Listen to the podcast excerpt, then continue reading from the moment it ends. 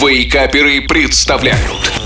Еда за 10 минут Всем, всем, всем добрейшего утра. С вами снова и опять я, шеф Газарян, который снова и опять готов поделиться с вами очередным рецептом вкусного и быстрого в приготовлении блюда. И мы продолжаем говорить о салатах, ведь они бывают такие разные. Сегодня я предложу вам приготовить салат из фасоли с морковью и луком. Но начнем с перечня продуктов.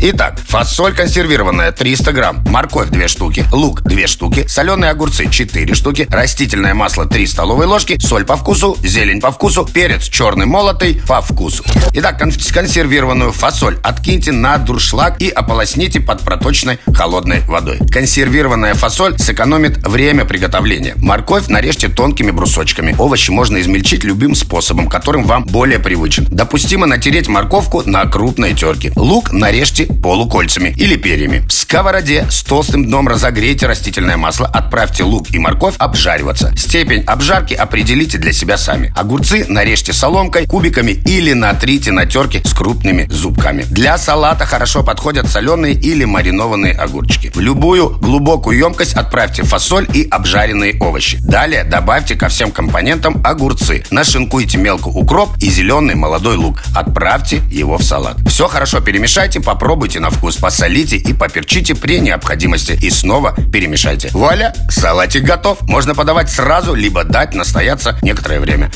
Ну а я желаю вам приятного аппетита и отличных выходных. Услышимся через неделю. Пока-пока. Еда за 10 минут. Каждую пятницу в Вейкаперах. На рекорде.